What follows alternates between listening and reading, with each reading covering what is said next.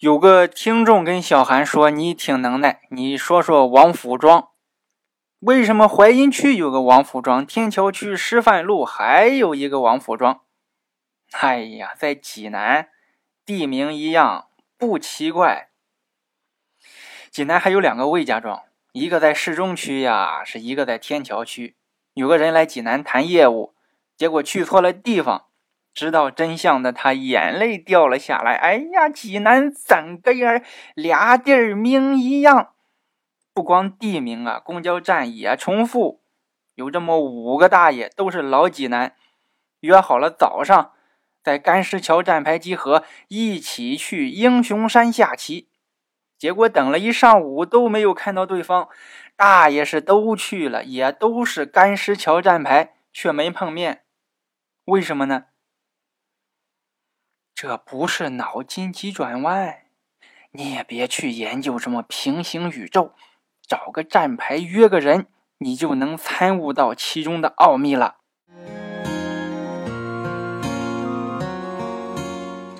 关于这次听众提的济南怎么有两个王府庄的问题，我要更正一下啊，不对，不是两个王府庄，最少是四个。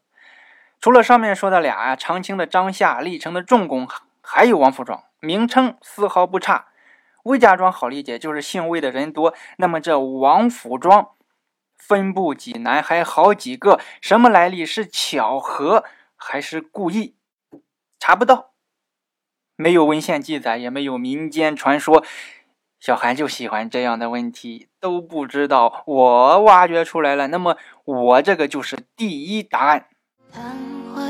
月浮现，知春宵艳阳天王府庄不是王家庄，肯定跟姓氏没关系，它应该是跟王府有关系。提到王府，北京很多，恭王府、李王府，各种王府。王是什么概念呢？封建社会，中国最大的是皇帝，皇帝不是人，是天子。罪过罪过，呼皇万岁万万岁啊！人里面是有等级的，分为王、公、侯、伯、子、男，其中王的级别最高，皇帝的儿子才有资格封王。像有巨大贡献的功臣，顶多也就封个公。韦小宝跟康熙那么好，才是个鹿鼎公。因为北京是皇城啊，皇帝在那住，所以那里。王府多很正常，那么济南有王府吗？有。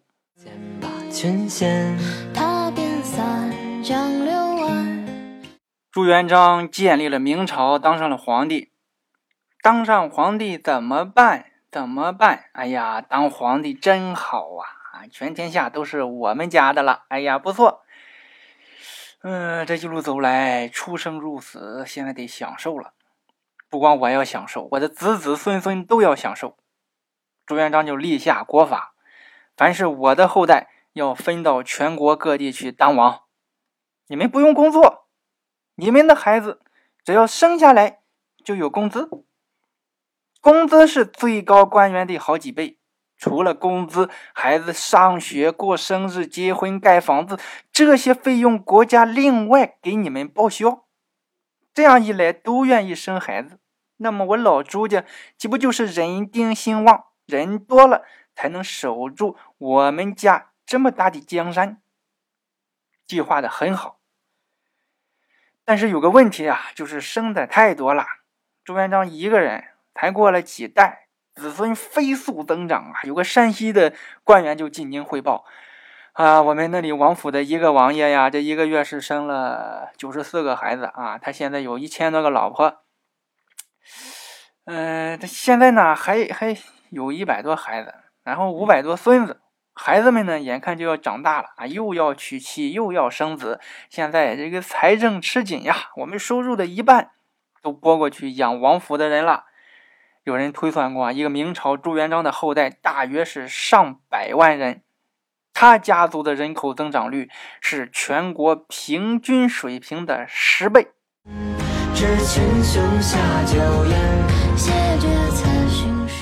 其中，明朝的第六任皇帝是明英宗朱祁镇，他就把他的二儿子派到德州，你当个德王。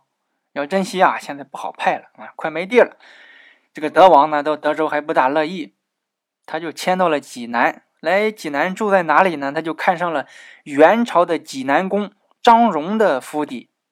上个朝代，济南老大住的地方，那差得了吗？不行，德王不满意，要扩建装修。德王府最后扩大到整个济南城的三分之一。什么珍珠泉呀？卓英泉呀，都在他们家院子里，尤其是这个卓英泉，是个池子，六百平米。现在哪个豪宅能配这么大的泉水游泳池呀？德王就有。哎呀，他和他那些夫人们呀，在水里戏水，哎呀美。德王算了算，差不多了，嗯，开始生孩子吧。就这么着，德王一代一代往下传，人也越来越多，最后都住不开了。到了第五代的时候，出事了。清朝推翻了明朝，打进了济南城，清兵就占领了德王府。清政府一看，哎呀妈呀，这王府也太大了，我从来没见过这么大的王府啊！这一片当巡抚衙门啊，我们办公用，嗯，其他的发给百姓住吧。这样，德王府一部分呢就变成了民间住宅，其中卓英泉也就划了出来。这个原来在德王府里的泉水池回到了民间，这个地方呢到现在还有，它是个景点，老百姓叫王府池子。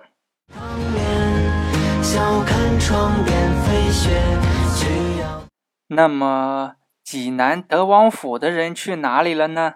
一朝天子一朝臣，清朝建立，明朝的皇族不好过，杀的杀，逃的逃。第五任德王朱由枢。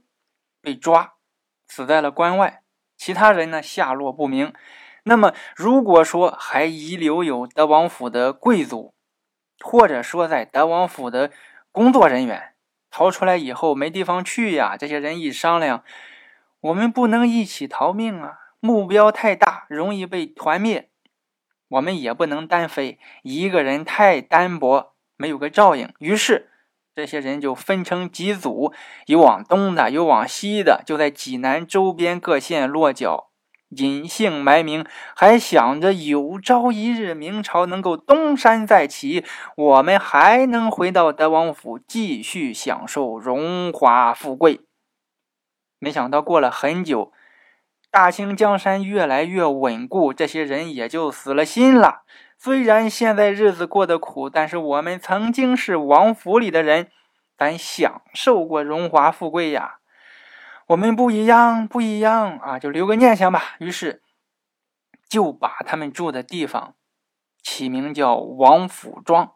哎，因为当时德王府的人是分组落脚在济南周边各县，所以就产生了这么多王府庄。这就是王府庄的来历。如相见以上论点只是猜测啊，仅供娱乐。不过呢，通过这个猜测，你也了解到了明朝的一些制度、济南的德王府以及王府池子的来历啊，也算是有点收获。那位听众朋友，不知道您对这个解答满意吗？哦，很满意，谢谢朋友们。关于济南，如果有想听的，请下方留言，下期就说给你听。小韩说济南有点小内涵，下期见。笑看窗边飞雪，曲腰间明珠弹山雪，立琵琶，雨庭前。